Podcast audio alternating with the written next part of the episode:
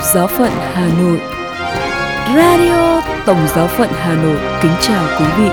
Mời quý vị nghe chương trình phát thanh hôm nay thứ Bảy ngày 7 tháng 5 với những chuyên mục Tin tổng hợp, kế đến là chuyên mục Tin mừng Chúa Nhật và sau cùng là chuyên mục Suy niệm lời Chúa.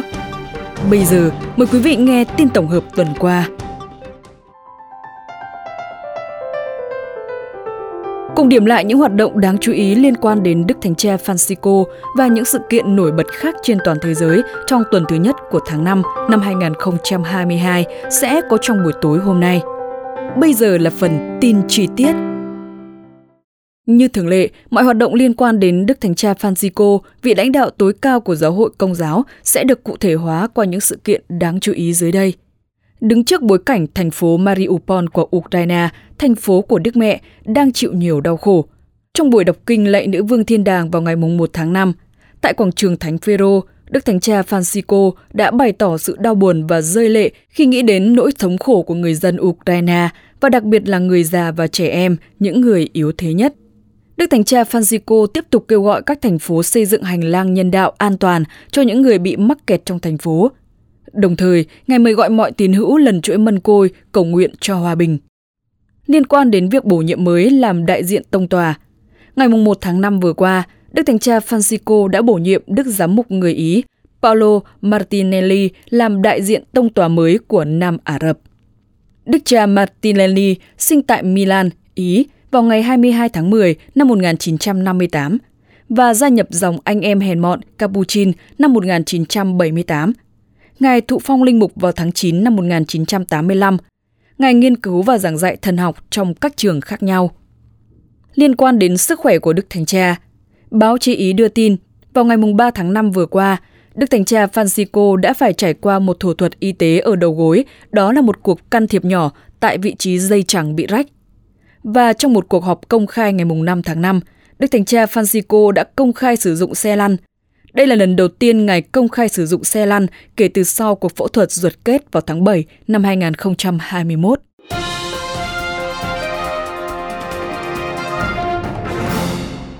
Tiếp tục với những hoạt động đáng chú ý khác tại các giáo hội địa phương trên toàn thế giới.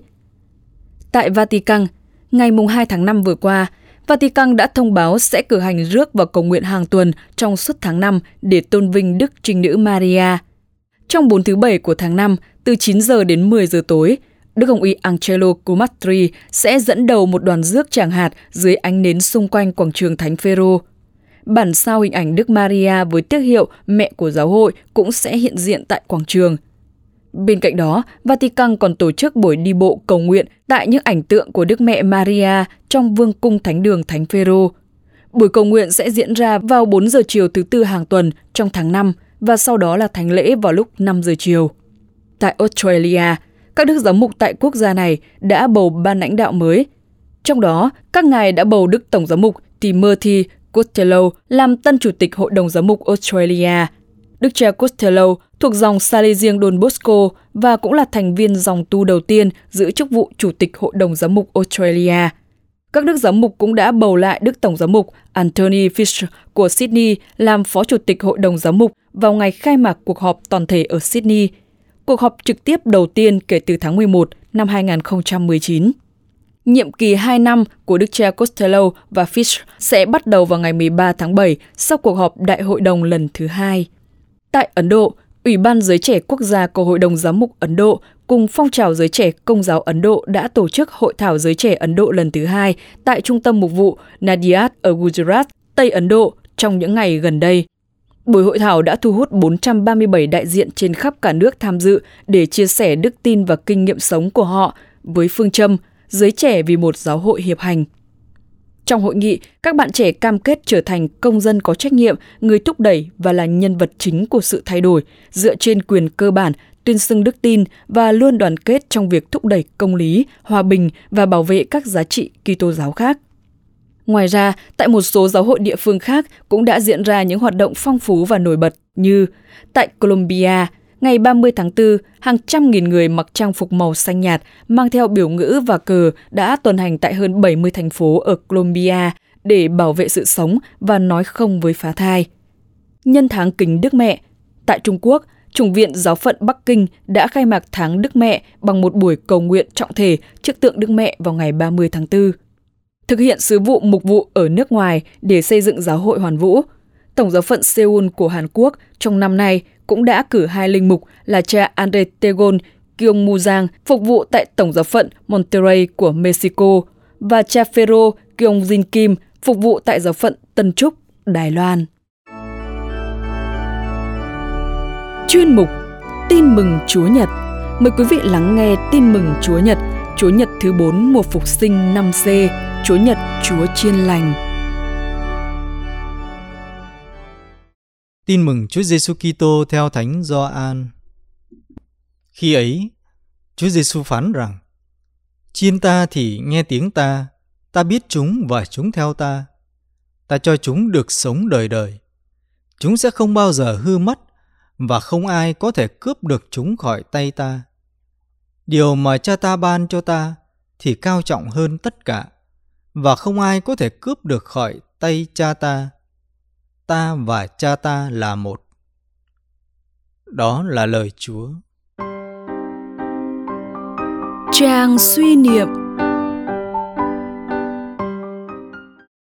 Suy niệm Chúa Nhật thứ tư phục sinh năm C Chúa Giêsu làm mục tử là người chăn chiên tốt lành. Người chăn chiên tốt lành dẫn đoàn chiên tới những nơi có cỏ tươi, có suối mát lành để chiên được sống và sống dồi dào. Người chăn chiên tốt lành canh chừng cho chiên không bị lạc bầy, bảo vệ chiên trước những mãnh thú săn mồi người chăn chiên tốt lành canh giữ để trộm không bắt mất chiên. Quả thực, Chúa Giêsu là vị mục tử tốt lành. Người đã thí mạng sống mình để giúp các tín hữu thoát khỏi tội lỗi, ma quỷ và sự chết, đem lại sự sống đời đời cho đoàn chiên. Chúa Giêsu khẳng định điều mà cha ta trao cho ta thì cao trọng hơn tất cả.